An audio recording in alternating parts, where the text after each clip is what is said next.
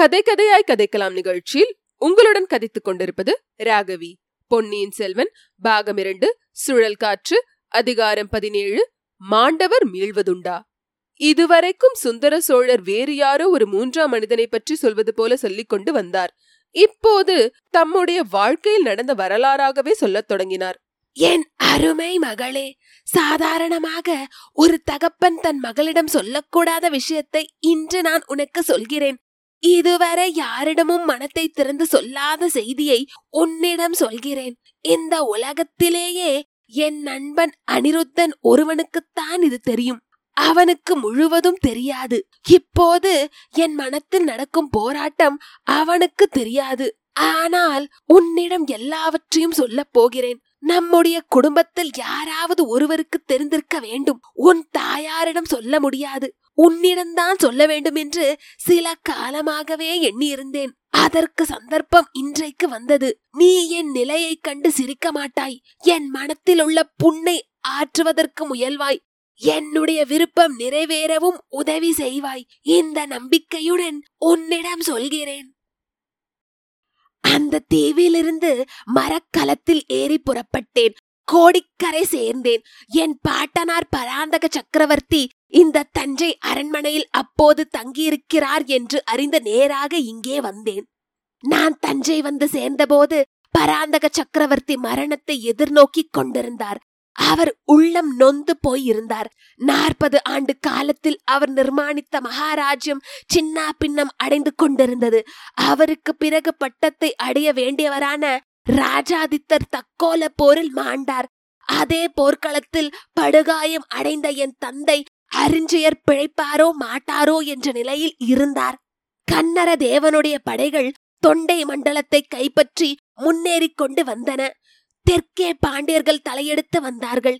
இலங்கையில் சோழ சைன்யம் தோல்வியுற்று திரும்பிவிட்டது. பல போர்க்களங்களிலும் சோழ நாட்டு வீராதி வீரர் பலர் உயிர் துறந்து விட்டார்கள். இந்த செய்திகள் எல்லாம் ஒருமிக்க வந்து முதிய பிராயத்து பராந்தக சக்கரவர்த்தியின் உள்ளத்தை புண்படுத்தி துயரக்கடலில் ஆழ்த்தி இருந்தன இந்த நிலையில் என்னை கண்டதும் அவருடைய முகம் மலர்ச்சி அடைந்தது. என் பாட்டனாருக்கு நான் குழந்தையாயிருந்த நாளிலிருந்து என் பேரில் மிக்க பிரியம் என்னை எங்கேயும் அனுப்பாமல் அரண்மனையில் தம்முடனே வெகு காலம் வைத்திருந்தார். பிடிவாதம் பிடித்து அவருடன் விடை கொண்டு நான் ஈழ நாட்டுக்கு போனேன். அங்கிருந்து திரும்பி வந்தவர்களிலே நான் இல்லை என்று அறிந்ததும் என் பாட்டனாரின் மனம் உடைந்து போய் இருந்தது. நான் இறந்து விட்டதாகவும் தெரியவில்லையாதலால் என்னை தேடி வர கூட்டம் கூட்டமாக ஆட்களை அனுப்பி கொண்டிருந்தார். கடைசியில் ஒரு கூட்டம் என்னை கண்டுபிடித்தது. நான் தஞ்சை வந்து சேர்ந்ததும் புண்பட்ட அவர் மனத்துக்கு சிறிது சாந்தி ஏற்பட்டது. அவருடைய அந்திய காலத்தில் வீழ்ச்சி அடைந்து வந்த சோழ சாம்ராஜ்யம் மறுபடியும் என்னால் மேன்மையடையும் என்பதாக எப்படியோ அவர் மனத்தில் ஒரு நம்பிக்கை ஏற்பட்டிருந்தது. அந்த நம்பிக்கையை சோதரர்கள் வளரச் செய்திருந்தார்கள். அதற்கு தகுந்தாற்போல் அவருக்கு புதல்வர்கள் நாலு பேர் இருந்தும் அவருடைய அந்திய காலத்தில் பேரன் நான் ஒருவனே இருந்தேன். சக்கரவர்த்தி இறக்கும் தருவாயில் என்னை அருகில் அழைத்து உச்சி முகந்து கண்ணீர் பெருக்கினார். அப்பனே எனக்கு பிறகு உன் பெரியப்பன் கண்டராதித்தன் சிம்மாசனம் ஏறுவான்.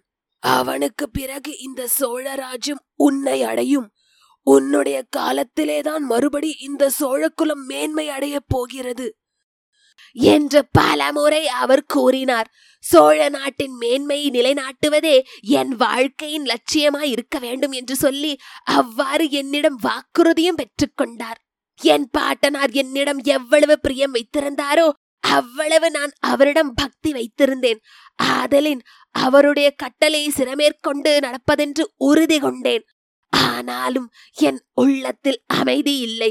கடல் சூழ்ந்த தீவில் கரடிக்கு இரையாகாமல் என்னை காப்பாற்றிய கரையர் குல மகளின் கதி என்ன?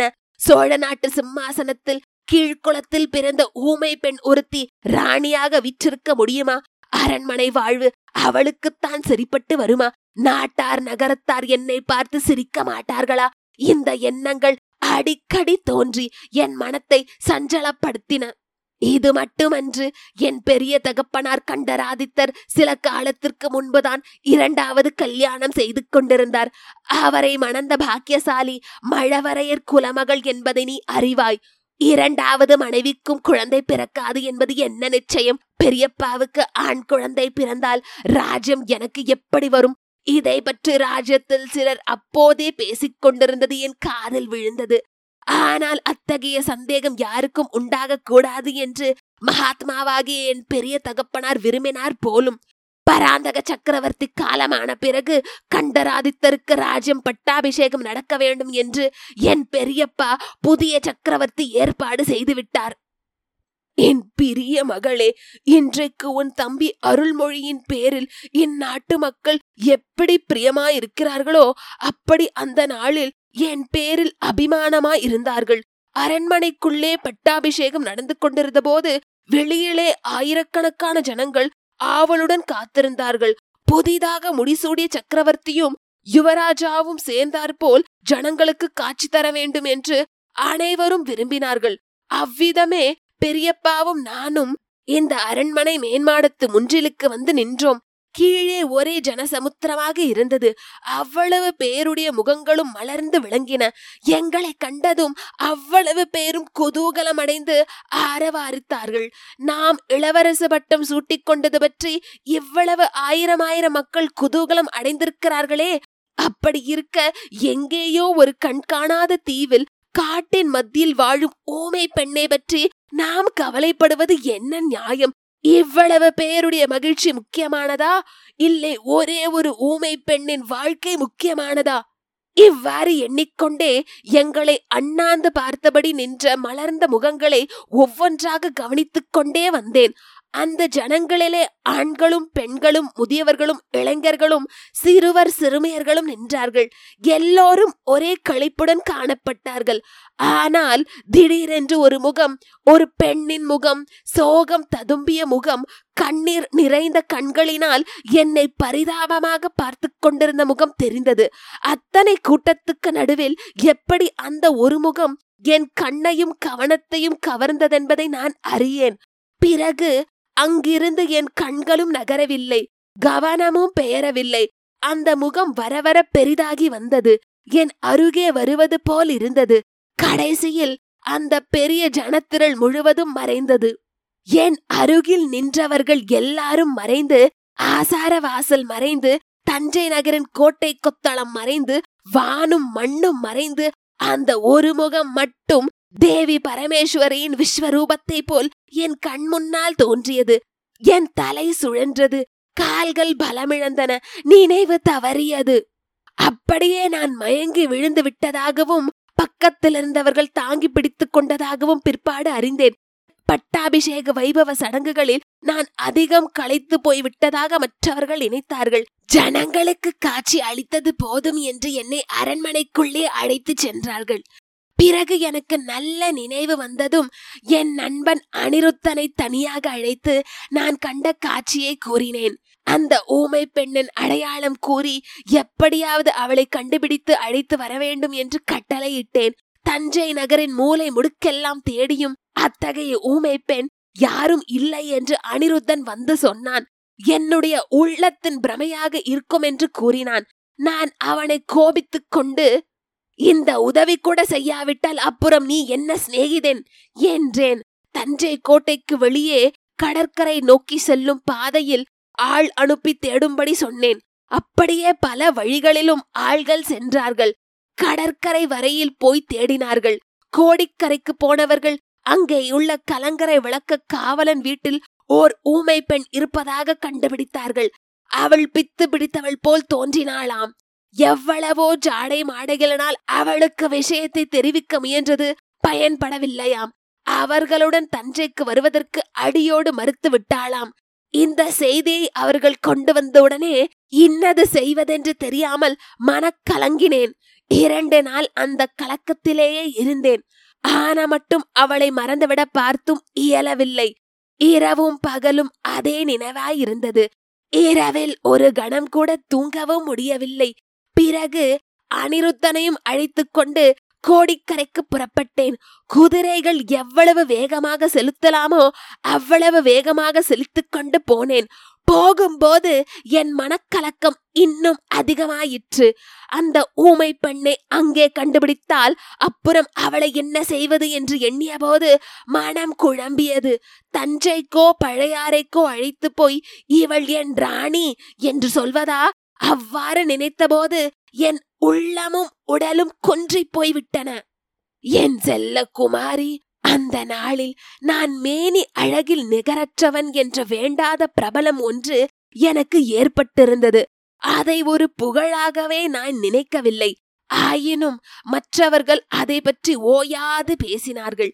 என் பாட்டனாரின் பெயராகிய பராந்தகன் என்னும் பெயரை எனக்கு வைத்திருந்தும் அது அடியோடு மறையும்படி செய்து சுந்தர சோழன் என்ற பெயரை பிரபலப்படுத்தி விட்டார்கள். அப்படி அனைவராலும் புகழ்பட்ட நான் நாகரிகம் இன்னதென்று தெரியாத ஒரு ஊமை பெண்ணை எப்படி அரண்மனைக்கு அழைத்து போவேன்? இல்லை என்றால் அவளை என்ன செய்வது?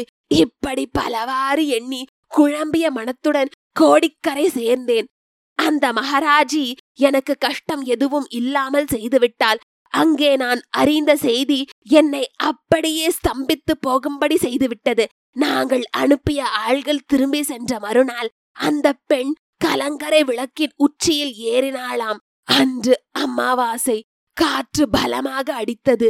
கடல் பொங்கி கொந்தளித்து வந்து கலங்கரை விளக்கை சூழ்ந்து கொண்டது. அந்த பெண் சிறிது நேரம் கொந்தளித்த அலைக்கடலை பார்த்து கொண்டே நின்றாளாம். அப்படி அவள் அடிக்கடி நிற்பது வழக்கமாதலால் யாரும் அதை பொருட்படுத்தவில்லையாம். திடீரென்று வேல் என ஒரு சத்தம் அலைக்கடலின் முழக்கத்தையும் மீறிக்கொண்டு கேட்டதாம். பிறகு அவளை காணோம். பெண் உருவம் ஒன்று விளக்கின் உச்சியிலிருந்து கடலில் தலைகீழாக விழுந்ததை இரண்டொருவர் பார்த்தார்களாம். படகுகளை கொண்டு வந்து ஆன மட்டும் தேடி பார்த்தும் பயன்படவில்லை. கொந்தளித்து பொங்கிய கடல் அந்த பெண்ணை விழுங்கிவிட்டது என்றே தீர்மானிக்க வேண்டியதாய் இருந்ததாம். இந்த செய்தியை கேட்டதும் என் நெஞ்சில் ஈட்டியினால் குத்துவது போன்ற வலியும் வேதனையும் உண்டாயின. ஆனால் சற்று நேரத்துக்கெல்லாம் ஒருவித அமைதியும் உண்டாயிற்று. அவளை என்ன செய்வது என்ற கேள்வி இனி இல்லை.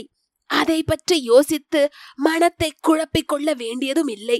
துன்பமும் அமைதியும் கலந்த இந்த விசித்திர வேதனையுடன் தஞ்சைக்கு திரும்பினேன். ராஜ்ய காரியங்களில் மனத்தை செலுத்தினேன். போர்க்களங்களுக்கு சென்றேன். உன் தாயை மணந்து கொண்டேன். வீர புதல்வர்களை பெற்றேன். உன்னை என் மகளாக அடையும் பாக்கியத்தையும் பெற்றேன். ஆனாலும் மகளே செத்துப்போன அந்த பாவியை என்னால் அடியோடு மறக்க முடியவில்லை. சிற்சில சமயம் என் கனவிலே அந்த பயங்கர காட்சி நான் கண்ணால் பாராத அந்த காட்சி தோன்றி என்னை வருத்தி கொண்டிருக்கிறது. கலங்கரை விளக்கின் உச்சியிலிருந்து ஒரு பெண் உருவம் தலைகீழாக பாய்ந்து அலைக்கடலில் விழும் காட்சி என் கனவிலும் கற்பனையிலும் தோன்றிக் கொண்டிருந்தது. கனவில் அந்த பயங்கர காட்சியை காணும் போதெல்லாம் நான் அலறி புடைத்துக் கொண்டு எழுந்திருப்பேன். பக்கத்தில் படுத்திருப்பவர்கள் என்ன என்ன? என்று கேட்பார்கள். உன் தாயார் எத்தனையோ தடவை கேட்டதுண்டு. ஆனால் நான் உண்மையை கூறியதில்லை. ஒன்றும் இல்லை என்று சில சமயம் சொல்வேன். அல்லது போர்க்கள பயங்கரங்களை கற்பனை செய்து கூறுவேன். நாளடைவில் காலதேவனின் கருணையினால் அந்த பயங்கர காட்சி என் மனத்தை விட்டு அகன்றது. அவளும் என் நினைவிலிருந்து அகன்றாள். அன்று விட்டதாக தான் சமீப காலம் வரையில் நினைத்து கொண்டிருந்தேன். ஆனால் உயிரோடு இருப்பவர்களை காட்டிலும் செத்து போனவர்கள் அதிக கொடுமைக்காரர்கள் என்று தோன்றுகிறது. மகளே ஊமச்சியின் ஆவி என்னை விட்டு விடவில்லை. சில காலமாக அது மீண்டும் தோன்றி என்னை வதைக்க ஆரம்பிக்கிறது. என் மகளே மாண்டவர்கள் மீண்டு வருவார்கள் என்று நீ நம்புகிறாயா? இவ்விதம் சொல்லிவிட்டு சுந்தர சோழர் தம் பார்வையை எங்கேயோ தூரத்தில் செலுத்தி வெறித்து பார்த்தார். அவர் பார்த்த திக்கில் ஒன்றுமே இல்லைதான். ஆயினும் அவருடைய உடம்பு நடுங்குவதை குந்தவை கண்டாள். எல்லையற்ற இரக்கம் அவர் பேரில் அவளுக்கு உண்டாயிற்று. கண்களில் நீர் ததும்பியது. தந்தையின் மார்பில் தன் முகத்தை பதித்துக் கொண்டு கண்ணீர் விட்டாள். அதனால் அவருடைய நடுக்கமும் குறைந்ததாக தோன்றியது. பிறகு தந்தையை நிமிர்ந்து நோக்கி அப்பா இந்த பயங்கரமான வேதனையை பல வருஷ காலம் தாங்கள் மனத்திலேயே வைத்துக்கொண்டு கஷ்டப்பட்டிருக்கிறீர்கள். அதனாலேதான் தங்கள் உடம்பும் சீர்குலைந்து விட்டது. இப்போது என்னிடம் சொல்லிவிட்டீர்கள் அல்லவா? இனிமேல் தங்கள் உடம்பு சரியாய் போய்விடும். என்றாள். சுந்தர சோழர் அதை கேட்டு சிரித்த சிரிப்பின் ஒலியில் வேதனையுடன் கூட அவநம்பிக்கையும் கலந்திருந்ததேன். அவர் கூறினார் குந்தவை நீ நம்பவில்லை. மாண்டவர்கள் மீண்டும் வருவார்கள் என்று நீ நம்பவில்லை. ஆனாலும் அதோ அந்த தூணுக்கு பக்கத்தில் குத்து விளக்கின் பின்னால் அந்த பாவியின் ஆவி நேற்று நள்ளிரவில் நின்றது. என் கண்ணாலேயே பார்த்தேன். அதை எப்படி நம்பாமல் இருக்க முடியும்? நான் கண்டது வெறும் பிரமை என்றால் உன் தோழியை பற்றி என்ன சொல்வாய்? அவள் எதையோ பார்த்து கேட்டதனால்தான் நினைவு தப்பி விழுந்தாள். அவளை அழைத்து வா குந்தவை. நானே நேரில் கேட்டு தெரிந்து கொள்கிறேன். என்று சுந்தர சோழர் பரபரப்புடன் கூறினார். அப்பா வானத்தி ஒரு பயங்கொள்ளி பெண். கொடும்பாளூர் வீரவேளரின் குலத்தில் இவள் எப்படி பிறந்தாளோ தெரியவில்லை. இருட்டில் தூணை பார்த்தாலும் அவள் அலறி அடித்துக்கொண்டு மயக்கமாய் விழுவாள். அவளை கேட்பதில் யாதொரு பயனும் இல்லை. அவள் ஏதும் பார்த்திருக்கவும் மாட்டாள் கேட்டிருக்கவும் மாட்டாள். அப்படியா சொல்கிறாய்? அவள் போனால் போகட்டும். நான் சொல்ல வேண்டியது மிச்சத்தையும் கேள். மாண்டவர்கள் மீண்டு வருவார்கள் என்பதில் எனக்கும் வெகு காலம் நம்பிக்கை இல்லாமல் தான் இருந்தது. அப்படிப்பட்ட தோற்றம் என்னுடைய வீண் மனப்பிரமை என்றே நான் எண்ணி இருந்தேன் காவேரி நதியில் நாம் எல்லாருமாக ஓடத்தில் போய்க் போது குழந்தை அருள்மொழிவர்மன் திடீரென்று காணாமற் போனது உனக்கு நினைவிருக்கிறதல்லவா? நாம் எல்லாரும் திகைத்தும் தவித்தும் நிற்கையில் ஒரு பெண்ணரசி பொன்னி நதி வெள்ளத்திலிருந்து குழந்தையை எடுத்து தூக்கி கொடுத்தாள். குழந்தையை மற்றவர்கள் வாங்கிக் கொண்டதும் அவள் மறைந்து விட்டாள். இதை பற்றி நாம் எவ்வளவோ தடவை பேசியிருக்கிறோம். நீ மறந்திருக்க முடியாது. நீங்கள் எல்லோரும் காவேரி அம்மன் தான் குழந்தையை காப்பாற்றியதாக முடிவு கட்டினீர்கள். ஆனால் என் கண்ணுக்கு என்ன தோன்றியது தெரியுமா? அந்த வலைங்கர் குலமகள் ஊமச்சிதான் குழந்தையை எடுத்து கொடுத்ததாக தோன்றியது. அன்றைய தினமும் நான் நினைவிழந்து விட்டேன் என்பது உனக்கு ஞாபகம் இருக்கிறதா?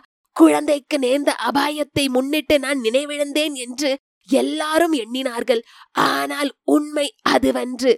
இத்தனை நாள் கழித்து உனக்கு சொல்கிறேன். குழந்தையை எடுத்து கொடுத்த பெண்ணுருவம் அவளுடைய ஆவி உருவம் என்று எனக்கு தோன்றியபடியால் தான் அப்படி மூச்சையடைந்தேன். மகளே உன் தமையனுக்கு இளவரசு பட்டம் சூட்டிய தினம் நினைவிருக்கிறதா? அன்று பட்டாபிஷேகம் நடந்த பிறகு ஆதித்த கரிகாலன் அந்த புறத்துக்கு தாய்மார்களிடம் ஆசி பெறுவதற்காக வந்தானல்லவா? அவனுக்கு பின்னால் நான் வந்தேன். அதே ஊமச்சியின் ஆவி அங்கே பெண்களின் மத்தியில் நின்று கரிகாலனை கொடூரமாக உற்று பார்ப்பதை கண்டேன். மீண்டும் ஒரு தடவை பிரக்யை இழந்தேன்.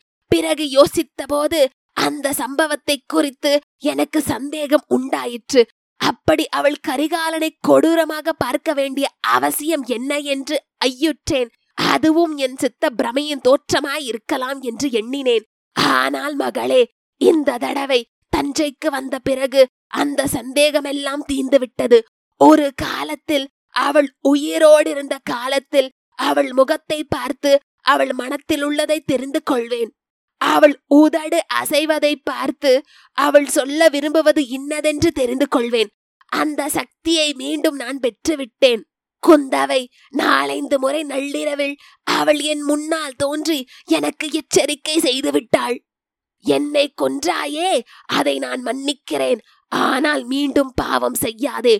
ஒருவனுக்கு சேர வேண்டிய ராஜ்யத்தை இன்னொருவனுக்கு கொடுக்காதே என்று அவள் சொல்வதை புரிந்து கொண்டேன். அவளுக்கு பேசும் சக்தி வந்து வாயினால் பேசினால் எப்படி தெரிந்து கொள்வேனோ அவ்வளவு தெளிவாக தெரிந்து கொண்டேன். மகளே அதை நிறைவேற்றி வைக்க எனக்கு நீ உதவி செய்ய வேண்டும். சாபமுள்ள இந்த ராஜ்யம் இந்த சோழ சிம்மாசனம் என் புதல்வர்களுக்கு வேண்டாம். இதை மதுராந்தகனுக்கு கொடுத்து விடலாம். குந்தவை அப்போது குறுக்கிட்டு அப்பா என்ன சொல்கிறீர்கள்? நாடு நகரமெல்லாம் ஒப்புக்கொண்டு முடிந்து போன காரியத்தை இப்போது மாற்ற வேண்டிய அவசியம் என்ன? தாங்கள் மாற்றினாலும் உலகம் ஒப்புக்கொள்ளுமா? என்று கேட்டாள். உலகம் ஒப்புக்கொண்டால் என்ன?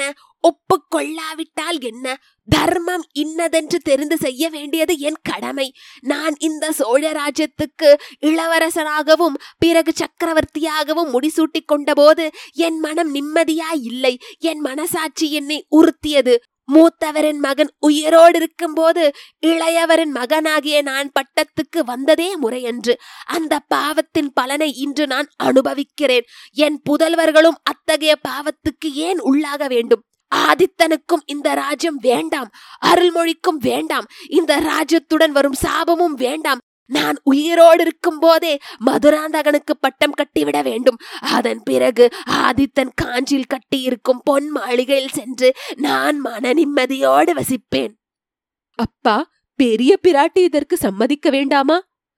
மகளே அதற்காகத்தான் உன் உதவியை நாடுகிறேன். எந்த காரணம் சொல்லியாவது என் பெரியம்மையை இங்கே வரும்படி செய். ஆஹா எவ்வளவோ தெரிந்த பரமஞானியான அந்த மூதாட்டிக்கு இந்த தர்ம நியாயம் ஏன் தெரியவில்லை? என்னை ஏன் இந்த பாவம் செய்யும்படி ஏவினார்? அல்லது அவளுடைய சொந்த பிள்ளையின் பேரிலேதான் அவளுக்கு என்ன கோபம்? தாயின் இயற்கைக்கே மாறான இந்த காரியத்தில் அவருக்கு ஏன் இவ்வளவு பிடிவாதம்? மதுராந்தகன் ஏதோ சிவபக்தியில் ஈடுபட்டு சந்நியாசியாக போகிறான் என்று சொல்லிக் கொண்டிருந்த போது அதற்கு நியாயம் உண்டு. இப்போது அவனுக்கே ராஜ்யம் ஆளும் ஆசை வந்திருக்கும் போது இன்னொருவனுக்கு எப்படி பட்டம் கட்டலாம்?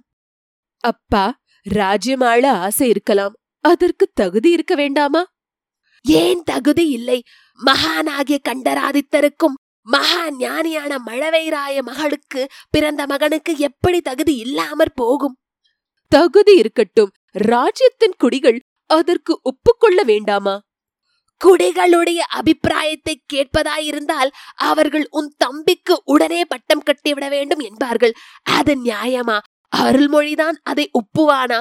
அதெல்லாம் வீண் யோசனை மகளே. எப்படியாவது உன் பெரிய பாட்டியை இங்கே சீக்கிரம் வரும்படி செய். நான் யமனோடு போராடிக் கொண்டிருக்கிறேன் என்று எழுதி அனுப்பு. என்னை உயிரோடு பார்க்க வேண்டுமானால் உடனே புறப்பட்டு வர வேண்டும் என்று சொல்லி அனுப்பு.